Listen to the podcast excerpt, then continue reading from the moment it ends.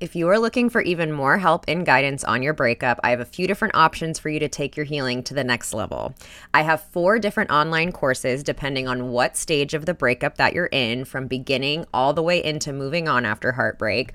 Or you can bundle all of my courses together and use the code PODCAST to get $25 off my course bundle.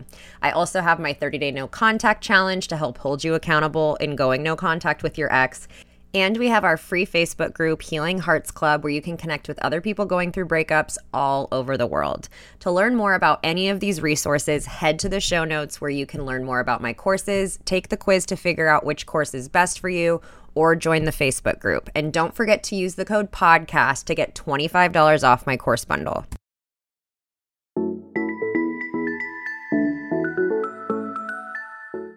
Welcome to the Heal Your Heartbreak podcast with your host, Breakup Bestie, aka me, Kendra. Breakups are hard, but you don't have to do it alone. Each week, I will be taking you through a different topic as it relates to breaking up, healing from heartbreak, growing in your single life, dating, and getting back into happier and healthier relationships. The goal of this show is to provide support, hope, tips, and to remind you that above all, this too shall pass. Welcome to another expert episode of the Heal Your Heartbreak podcast. Today, I am joined by Dr. Cortney Warren. She is a board certified clinical psychologist and adjunct clinical professor in the Department of Psychiatry and Behavioral Health at University of Nevada, Las Vegas. She has won numerous awards for her research. She is an expert on addiction, self deception, and romantic relationships, amongst other things.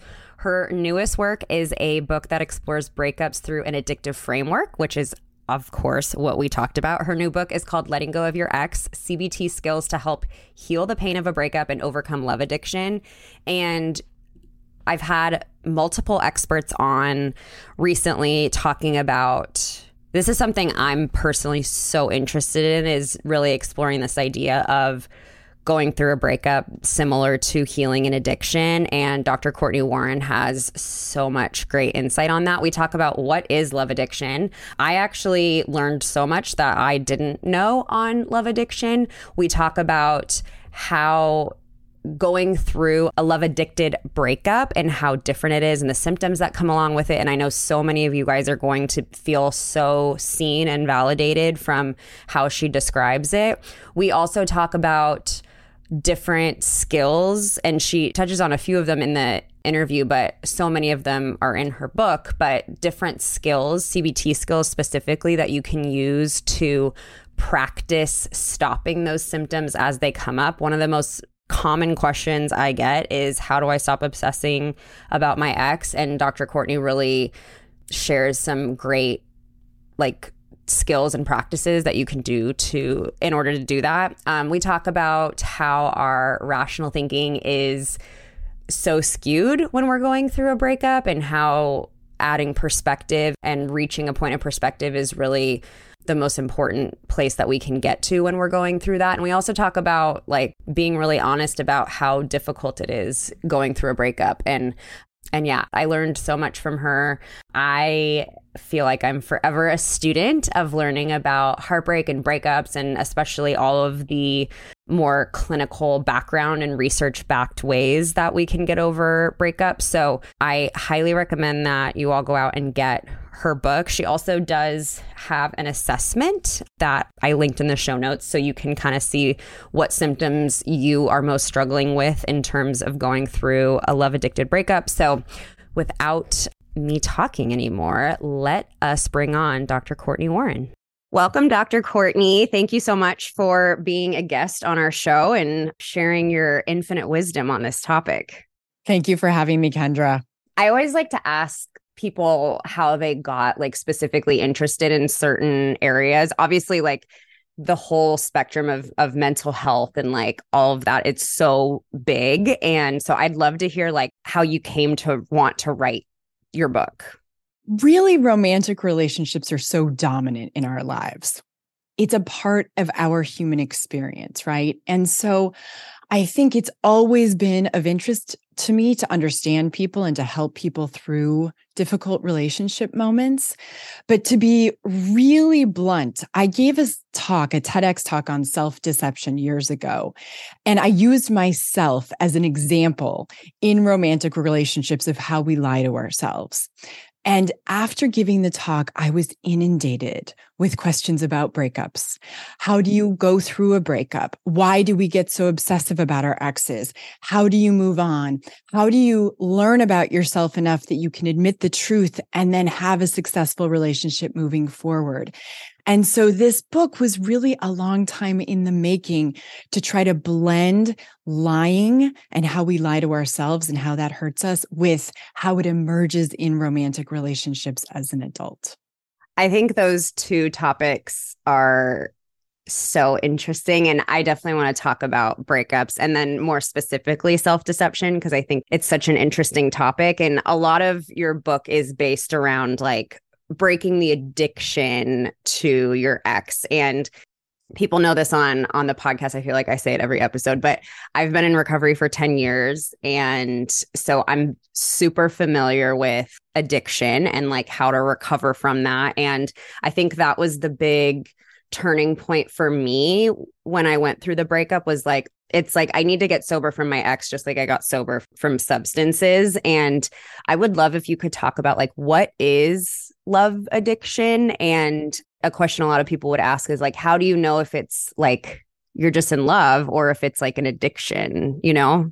Yes. Oh my gosh. Well, I love that you share that about yourself and your journey because the reality is that addictive behavior is very comorbid, which in scientific terms just means they often happen at the same time. If you're struggling with an addiction to one thing, drugs or alcohol, it's also more likely that you're going to struggle with addictive behaviors like to gambling or to sex or to certain foods. And one of the reasons that I think it's so helpful when I'm working with clients who are coming in with a breakup to think about it as an addictive process is that our body and brain is programmed to fall in love. And when you do, it actually looks very much like you're addicted to your mate. So if you think about dating, right? There are all these people that you could potentially date in the world, and you're looking around, and at some point, someone catches your eye and you get to know them. And as you fall in love, they become the center of your world. You think about them, you crave them, you want to spend time with them. Even when you're not with them, you're planning for the next time you can get together, right? And so, in that way, it looks very much like an addiction to your mate. And so, because of that, I actually think you could make a strong argument that the very natural euphoric experience of falling in love is meant to be addictive. We just don't think of it as a problem because yeah. it feels amazing, right? I mean, falling in love is one of the most naturally high inducing experiences we can have. The problem is really when you fall in love with someone who's not healthy for you, not available, or doesn't want to be with you. And if you have fallen in love with someone and then you break up, it can throw you into this addictive cycle of withdrawal that's incredibly difficult to stop. And when I have people coming in for breakups to therapy, so often what they say to me is, I don't understand why I can't stop thinking about them. I don't understand why I'm so obsessed with them. Why can't I stop checking my phone? I'm looking for them online. I feel like a stalker. I'm rereading old text messages. I literally feel like I've lost myself because I'm so fixated on this person who I know isn't good for me or I know doesn't want to be with me. Why is that? And the answer is because love can be incredibly addictive. And so the way that we treat it and the way that we think about it can really, really be helped if you understand that your brain and body is responding to your ex just like they would to a drug. Yeah. Actually, I've never thought about it like this, but it's so true of like, let's treat it as an addiction. It's like when someone says, oh just stop thinking about your ex or like just move on you know like the really unhelpful things people say mm-hmm. during a breakup it's like yeah i would love if i could just tell myself to stop thinking about them or to just like have this off switch and it's the same thing with like you know, someone getting sober. It's like, well, just don't drink. You know, it's like, cool, let's, you know, let's put the rehab industry like out of business. You know, it's mm-hmm. like, it's not that simple. It's so multi layered. And it, I think what I've learned so much in interviewing experts like you, it's like there's a lot working against you. Yes. Like physiologically, mentally. And so I would love if, you know, you can talk a little bit about that. Absolutely. Because in your brain, you're really experiencing an addictive process. And so when someone says to you, well, just stop, stop reaching out to them, stop sleeping with them, stop talking to them, stop thinking about them, you almost laugh because it's like, well, I wish I could. I want to, right? The number of people who will say to me, Dr. Warren, I want to let go, which is actually the title of my new book, Letting Go of Your Ex, because so much of the journey of recovery is becoming aware first that you're in the middle of an addictive process and then understanding that there isn't anything wrong with you. You're not going crazy. Actually, the symptoms make a lot of sense if you think about your ex as an addictive stimulus. And so it's really the journey of giving each of us the skills that we can use and practice on a daily basis that detach you from them as a stimulus, from them as the focal point of your life, just like the alcoholic has to stop using the alcohol and stop drinking. You are trying to stop using your ex so that you can now reflect back on yourself and your life and create the platform for you to enjoy your life again with or without them, actually, with or without anyone. Because at the end of the day, the lies that you'll tell yourself in the middle of a breakup will keep you stuck and hyper fixated on this person who you may intellectually really know you don't want to be with anymore or shouldn't be with anymore. And that takes so much practice and it's so hard to do, but you can do it. One of the things I really love that you talk about a lot is no contact and the need for no contact. And I think that actually is very relevant to thinking of love as an addiction because contact with your ex essentially is like using a drug if you're love addicted. And really, what I mean by love addicted is you have a set of symptoms that's making you miserable, that's hyper focused around your former lover. And so, or current lover, actually, if you're yeah. still in the relationship with someone who you're really in love with, but you know it's not good for you and you're trying to break it off, you also could be struggling with a love addicted relationship. And so, really understanding that the more you contact them, the more you sleep with them, the more you look for information about them online, the harder it's going to be for you to move on is really central to starting your recovery journey. Yeah, well, two follow up questions because I think I want to clarify to people like because I feel like since learning about your stuff, I've actually like been corrected in how I think of love addiction. I really thought it was like, you know, like there's someone who's like a sex addict and then mm-hmm. someone who's like a love addict. Like I've always thought of it as, oh, it's always unhealthy to like mm. have addictive things within a relationship. But I feel like what you're saying is it's not like it's not clinical it's just it's a set of things that can happen in any relationship almost Definitely. You know, love addiction is not a clinical diagnosis. This isn't something that you'd come to therapy for where I would say, oh, you're a love addict. Okay. And actually, I also want to say that even if you struggle with addiction in general, you're not going to be addicted, quote unquote, to everyone you date. So okay you could have relationships and probably everyone listening has had them where you know you're dating someone and you break up and nobody likes the breakup. It's not that much fun but where it's really not that hard for you to move on. You really can kind of go about your life and shift out of it even if it's not that much fun and you really are kind of grounded and centered and you don't have this symptom set that makes you miserable. If you're in a love addicted breakup the way that I really think about it is that the breakup itself or the relationship with your ex itself is really the focus of your life such that it's causing these symptoms that are making you unable to enjoy and appreciate your life now. Okay. And so, in that way, you know, love is interesting because we don't usually think of positive addictions. And this is a very heated topic in the psychological literature. But I think you really could argue that love is a drive, it's a need in your body. And for that reason, if you think about it, you're really evolutionarily designed to fall in love. As a species, we have to find someone we want to be with, have sex with them, touch them, procreate, and ensure the survival of our child and our species. And to do that, you have to stay bonded long enough that you really want this person in your life, at least until your kid survives and the mother yeah. survives, right?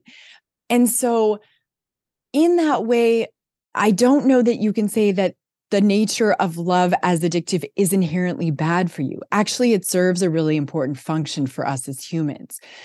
It's those set of miserable symptoms the cravings, the obsessive thinking, the emotional distress, and the acting in impulsive and compulsive ways that are very characteristic of any addictive behavior that can really set you in this downward spiral of symptoms that can also lead to depression, anxiety, low self esteem, a sense that you don't have any control over your life anymore or don't know who you are, that really send people into therapy and really are kind of the crux of what I'm talking about with a love addicted breakup.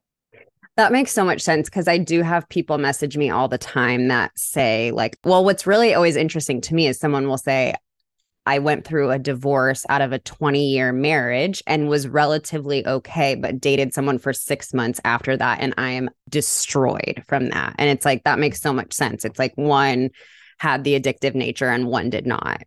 Absolutely. And you know, the timing is part of what you're bringing up here too, which really is important because the romantic love in your brain, that stimulus where it looks like you're on a drug, your dopamine is rushing, your serotonin generally goes down, and your prefrontal cortex is not functioning very well. So your thinking, your rational thinking is really not not at, not driving the horse here. And so when you think about how that happens, it's usually in the honeymoon phase. It's early, relatively early in your relationship that you're really going to be absolutely in fantasy land over this new lover. And so if you break up when you're still madly in love, quote unquote, with the person, it's really common that you have these very intense symptoms after the breakup that can be really hard. Whereas if you've been together for decades, even, you still can have a love addicted breakup, but you also may be in a phase of love where you're more attached. It's less exciting. It's more honest, actually. It's more based on who the other person is. And you're able to see, oh, this is who I'm married to now, or this is who I'm in a relationship with. This is who I am. This is not a good fit for me anymore. And so it's not as hard to move on in that sense. I feel like that will be very validating to a lot of people because I hear a lot like, I was only with them for X amount of time. And like, I don't know why I'm so upset over this, mm. but it makes, I mean, it makes perfect sense. And I was actually going to say earlier when you were saying like, we're programmed for this? Because people will so often say to me like why do i i can't even think of an example right now but like why do i feel this way? And i always want to be mm-hmm. like because you're human. Like i think that's such an important thing that you talk about is like the honesty of what you're actually going through is so important. Like i think you have to start there before you even like do any of the healing work. One of the first things that i tell people who I talk to professionally is I really want you to understand that there's nothing wrong with you, that having this set of symptoms really means that you fell for someone hard. And that seems like a really magical thing in the moment, but it also comes with some cost. And that cost is that if the relationship doesn't work, it can lead to these symptoms. But it doesn't mean you're broken. It doesn't mean you can't help yourself. It doesn't even mean you're ever going to feel this way again. What it means is you loved hard. Now, what are we going to do to help you through it? And the beautiful thing about a cognitive behavioral approach is that it really offers people skills that they can use and practice on a daily basis to pull themselves out of those symptoms and stop the cycle so that they get some perspective on their life again. Because one thing that happens in any addictive behavior, certainly with breakups, is that you become hyper fixated on the details, on the minutia. Who are they sleeping with now? What are they doing now? Were they at that party? And am I going to run into them? the words they said, the lax text message they sent you. Oh, they said, they were feeling good, not great, or they didn't mention that they loved me anymore. Now what? Right? It's these tiny details that'll drive you crazy internally, and, and you can replay them obsessively in your own mind. And so, knowing that there are ways you can help yourself stop doing that to get a broader perspective, because the truth is, this is just one relationship in the very long life that you're hopefully going to live. From birth to the end of our lives, you will have so many important relationships. And so to think in the moment that this is the most important one, that you had to have this person, that they're the only one for you, that you're never going to get over them, just undermines how magically important you are as a human being and how long of a journey you actually have. This breakup does not define you. It doesn't define your value. It doesn't define your lovability. And it certainly should not define how you experience happiness and joy and fulfillment today, especially given that they're not in your life anymore. I think everyone listening, or most people listening, nodded along so much to the like going over the details thing, because that is like not only the details of the breakup, but the details of, you know, where did the relationship go wrong? How could I have prevented this? Like it just, it keeps people up at night. It like makes people sick. And I know you have like so many great tools on how to stop doing that or at least like and I think a lot of what you talk about too is like a practice like it's like a daily thing like there's nothing that I or you could say that will just like snap you out of it it would be great if that was the case but like oh. it is you know whoever could invent that would make a lot of money but I would love if you could you know talk about the different skills that you recommend and like why they work Mm-hmm. Absolutely. Well, the first step to healing is really stopping your symptoms in the moment. That takes a lot of practice, but there are so many skills that you can learn. So, for example, in my book, and actually for free through my publisher, if anyone is interested, you can download an assessment, an Exaholic assessment questionnaire where you can kind of look at what are your most significant symptoms. Is it the obsessive thinking? Is it cravings for contact? Is it that you're replaying behaviors in your mind that you want to do, like going by their house or seeing if they're at your favorite coffee shop? Is it the emotional distress? Get a good picture of what is the most upsetting thing that's going on for you right now. And I know you preach a lot of journaling, which is an amazing technique to help you develop self awareness, actually, which is the first step to change. The first goal is for you to really get honest with yourself about where you're struggling the most. Then I would encourage anyone to start using skills that specifically target the symptom you're struggling with. So, for example, if the thinking is driving you crazy, the, the rumination and obsessive thoughts, couple of things I recommend to people. First, practice a rumination time. Literally, you're going to schedule a time in your day. Often I start with 20 minutes three times a day where your entire job is only to think about your ex in this breakup. You can scream, you can cry, you can journal, you can listen to loud music, whatever it is that you need to do to get it out. Literally, you are only meant to think about everything that is preoccupying you, making you more angry, making you more upset, making you sad.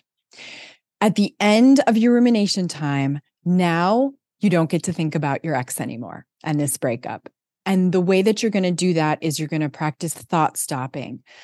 Thought stopping is as you go through the rest of your day, anytime you're triggered, anytime you have a thought of your ex pop into your mind, even if you don't want it to be there, you literally say to yourself, Stop.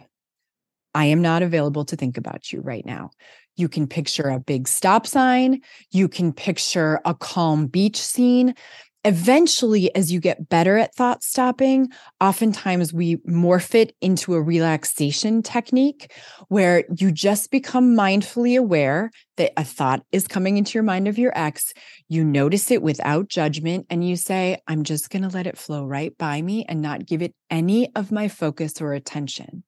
So that's one example of how you would use techniques to, to just target one symptom, which is thinking. Yeah. And in the book, there are honestly hundreds of ideas in there and really empirically supported research based techniques that we would use in a cognitive behavioral therapy session or if you were in my office with me how i would start you off I love that. I feel like that's such a good tip. One thing I actually heard you talk about on another podcast that I would love if you could talk about is the idea of distress tolerance, of like learning how to be comfortable, uncomfortable kind of a thing. It's one of the most important things that we as humans can learn, actually. Because the reality is, for anyone going through a love addicted breakup, you are probably emotionally just absolutely heartbroken. You are probably also very emotionally reactive. So, when you have triggers in your life, when there are situations that remind you of your ex in some way, it will fuel a set of emotional responses immediately.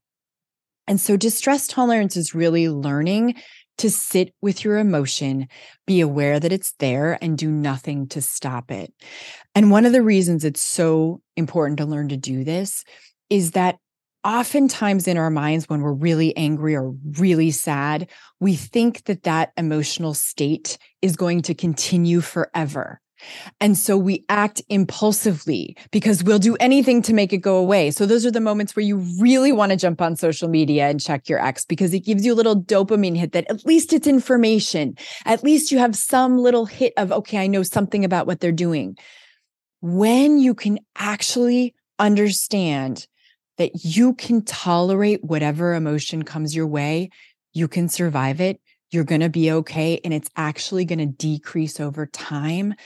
You will actually develop more self efficacy, more self esteem, more of this sense that you actually have some control over your symptoms. And there is absolutely no emotion that you can't tolerate for a certain amount of time. So sit with your feelings. Don't try to make them go away. Pause, notice them, and tolerate the distress until it starts to pass. This show is sponsored by BetterHelp. What would you do if you had unlimited time and energy? As you're navigating your breakup, I know your energy can feel low and it can feel really difficult to complete everything you need to in a day.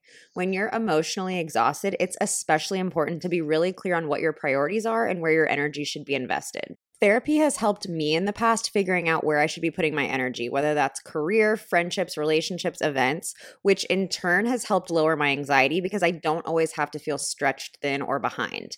Therapy can help you find what matters to you so you can do more of it.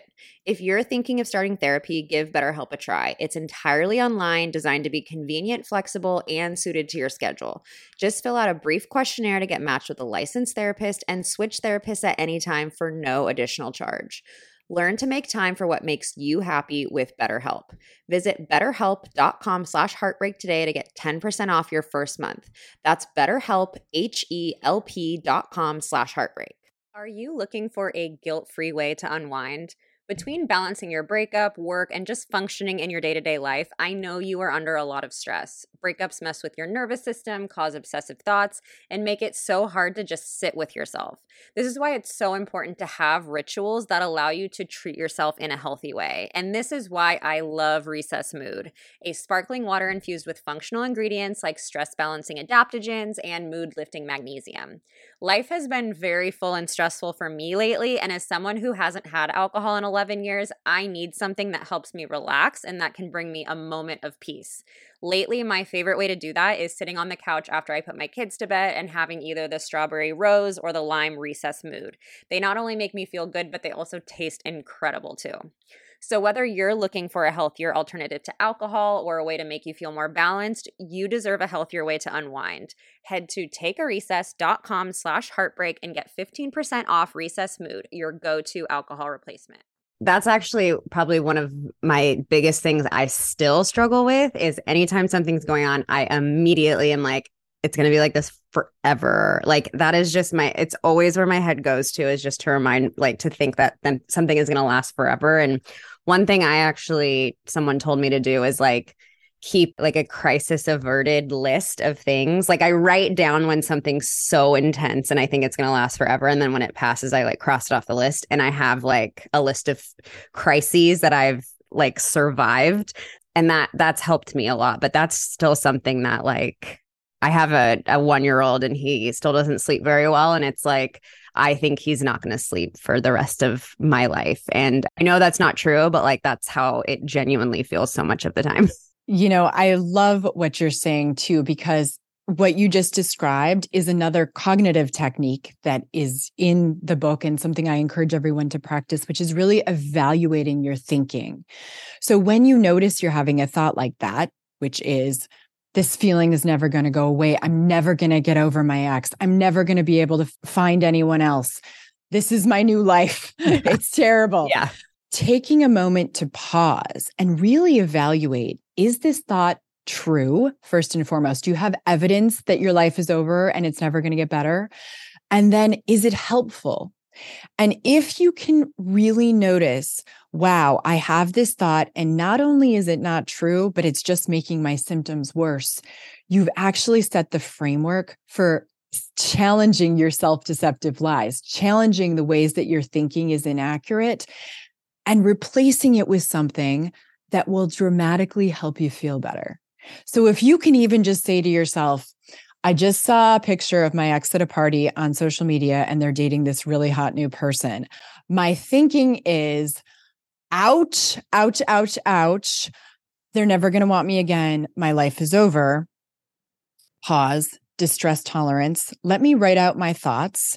Oh, wow, I'm thinking this. It's actually not true. What if I tell myself, my ex has their own life to live? We're no longer together. I have exactly the same value with myself as I did when we were a couple. And actually, I am not going to let this break me. I am going to choose to manage my symptoms better so that I can create a fulfilling future for myself. You will actually emerge not only more self aware, but with some skills to take you from feeling really bad which will lead you to crave them more and act in ways that hurt you more over time in that addictive cycle, and transition to a place of perspective where you can say, This still hurts. I still wish I wasn't going through this. It still sucks. But I'm at least going to challenge myself to think thoughts that help me and don't hurt me. The one thing that I wanted to ask on that, I think it's so important is I assume you don't actually have to believe what you're saying to yourself at that time, right? Like you'll believe it over time. You know, I think that it's a journey. Okay. Because yeah. perhaps in the middle of this book, after we, or in the middle of therapy with me, yeah. after we've really settled down some of your symptoms and help you not feel so bad right now, now we have to explore how you got here in the first place. Totally what made you attracted to your ex? What drew you to them? And were there aspects of that that were probably about you that were coming from a place of insecurity and pain? And one thing that we know very strongly in the research literature is that if you had adverse experiences around love as a child, or any kind of trauma, any kind of internalization of a norm about love that isn't true, it's probably going to emerge in your romantic relationships as an adult. And so, if you saw that love was dangerous, if you had divorced parents, if you internalized somehow that there's something wrong with you, that you can't trust people, what's going to happen is you're going to attract people who probably you can't trust. You're going to be comfortable with things that are actually really not healthy for you as an adult. And so part of the journey of being sure that you don't end up in a love addicted breakup in the future, in your next relationship, is exploring what you learned about love, those core beliefs about love, about yourself, about partners that you brought into this relationship that are actually based in self deception, that are actually lies, but you're living your life as if they're true and you don't even see it. But it's something that we have to unpack to help you heal and move forward a more empowered person. So, the long answer to your question is you may not believe some of the cognitive challenges that you do yeah. in the moment. And the ones that you won't believe the most are the ones that are touching on some deeper belief systems that you have to shift in order to heal yourself. That makes so much sense. Yeah. The ones that are like, that feel like you can't even say you couldn't even say them out loud those are probably the the deepest rooted ones i think that's so important and i loved what you said about you do this after the symptoms have come down a little bit because what i so often see and what i get messages about is right after a breakup, people are almost too quick to jump on themselves and like beat mm. themselves up about mm-hmm. the breakup. And I'm just like, you're not seeing this rationally mm-hmm. at all. And it's interesting. I feel like in the beginning, you know, even someone coming out of a relationship where the ex was clearly had some stuff, they'll be so quick to beat themselves up and defend their ex or like idolize their ex.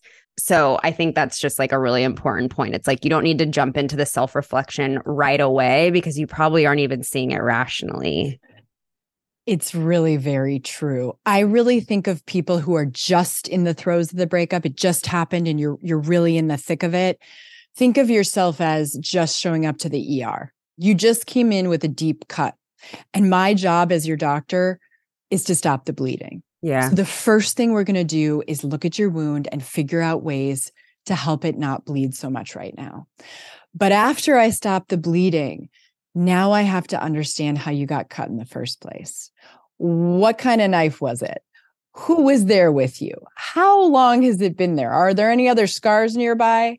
And that is a much deeper, more introspective process that when you're really having extreme symptoms is really hard to do. And that's why it's a trajectory of first stop the bleeding, then understand how you got hurt in the first place. And that really requires that we go a little bit deeper into your core belief systems, into your early childhood learning, into really how you see yourself and how you see the world. And then, I mean, the good news is, I don't want to leave people there. The good yeah. news is that as you stop your symptoms and see a little bit more clearly how you got here, now the journey is who are you and what do you want next? And that can be very daunting for people. It can be very scary because a lot of times in these kind of breakups, you're left questioning who you are. And sometimes you've acted in ways that are breeding grounds of shame where mm-hmm. you compromised your own values you compromised what you thought mattered to you or who you thought you were and you're in a process of reinventing and transforming in some ways. And so as we move on the goal is actually not to make the wound go away because we can't do that. The past happened. You're always going to have a scar. It's going to be there. But you can learn to see it differently. Mm-hmm. You can learn to experience it differently. And as you do, you can explore who you really are, what you really care about next. What kind of person do you want to be moving forward in relationships? What would be a better fit for you? What are your core values? What kind of lifestyle do you want to live? And with all of those questions of reinvention comes a great deal of freedom freedom to create a new life with another partner who might be much healthier for you in the long run. And oftentimes, what I see as people come out of therapy when they've gone through this journey is they never thought they could look back and have any gratitude for this mm-hmm. experience. They never thought they could see their ex and not have a reaction to them. And the reality is, that oftentimes they're able to look back with a smile on their face and say, Boy, I never want to go through that again. That was yeah. horrible. And there was a gift. I learned a great deal about myself that I never would have learned had I not had to go through this breakup. And I will take that with me moving forward. Yeah, I mean, speaking from personal experience, I mean, I've, you know, been in the very addictive relationships. And it's the same thing where like you let go of friends, you let go of hobbies, like you just kind of create your whole life around this person. And then you're like, I don't even know what's left when the relationship is gone. And there is like, you know, I've dealt with a lot of the shame of like having to go to friends and be like, I'm, you know, I'm sorry I was disappeared. And, and so I think that's so important to be able to rebuild from there. And I know like in my case, when I have been able to rebuild and like rediscover, it gave me freedom in future relationships because it was like I was no longer going to sacrifice how I would have sacrificed in the past because like my life felt really I wasn't so scared to lose someone again, you know, because it's like I know I won't put up with certain things because there used to be such a big fear of like it's either this or nothing. I'm like in a relationship where I'm, you know, nothing. But now it's like I know I have so much to offer on my own. So it's like in my relationship if there was like some really negative treatment, like I I could walk away and that's very freeing. Mm, I love that. You know, another thing that you alluded to in your comments is this idea of forgiveness, which is part of that last phase. Because really emerging from the breakup also means that you have to let go of any attachment that you still have to your ex and to the past. And so learning to forgive them for ways that you think they mistreated you, learning to forgive yourself and actually apologizing for ways that you acted towards your ex, but also perhaps towards friends and family, at least for yourself. This doesn't mean that you need to directly apologize to your ex. That's a much more complicated question that depends on your circumstances. But being able to let go and detach and say, I forgive you and I'm sorry for my role in this is such a freeing part of the process. It's one of the hardest, I would say. Forgiveness is a psychologically one of the hardest things that I ask people to do because for many people, they think that it means you forgive their behavior or their choices, that it somehow makes what happened okay. And especially if you're going through a love addicted breakup where there was an affair or cheating or abuse or some kind of pretty extreme situation that really, really cut you. When you forgive, somehow it feels like I'm letting it go, I'm letting it slide. But the truth is that forgiveness has nothing to do with your ex. Forgiveness is you making the choice that you're not going to hold on to bitterness, anger, and resentment anymore over something that already happened. And as you practice doing that, you will actually feel a lightness in your life again. Yeah, because it's still, I mean, even if it's, I mean, I, I get asked a lot like, how do I hate my ex kind of a thing? Because it's like, I know it would be a lot of times you think it would be so much easier if you could just hate your ex instead of like still being in love with them. But the truth is, like, it's still energy that you're giving your ex. And it's like, if you could get to a place of like objectivity I think like first get to a place of objectivity where you can like see them for who they are. Like when people say like my ex was perfect, I'm like I guarantee they're not perfect. Like they did things that were annoying, they pissed you off, like they hit some pet peeves of yours.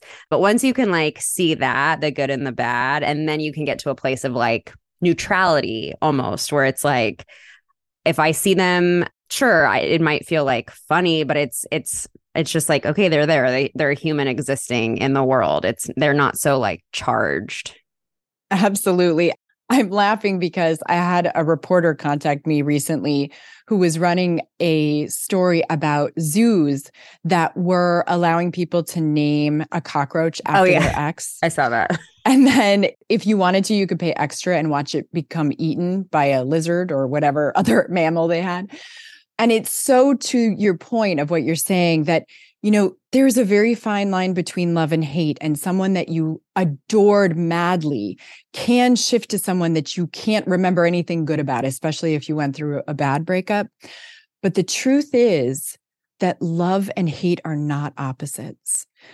The opposite of love and hate is indifference. Yeah.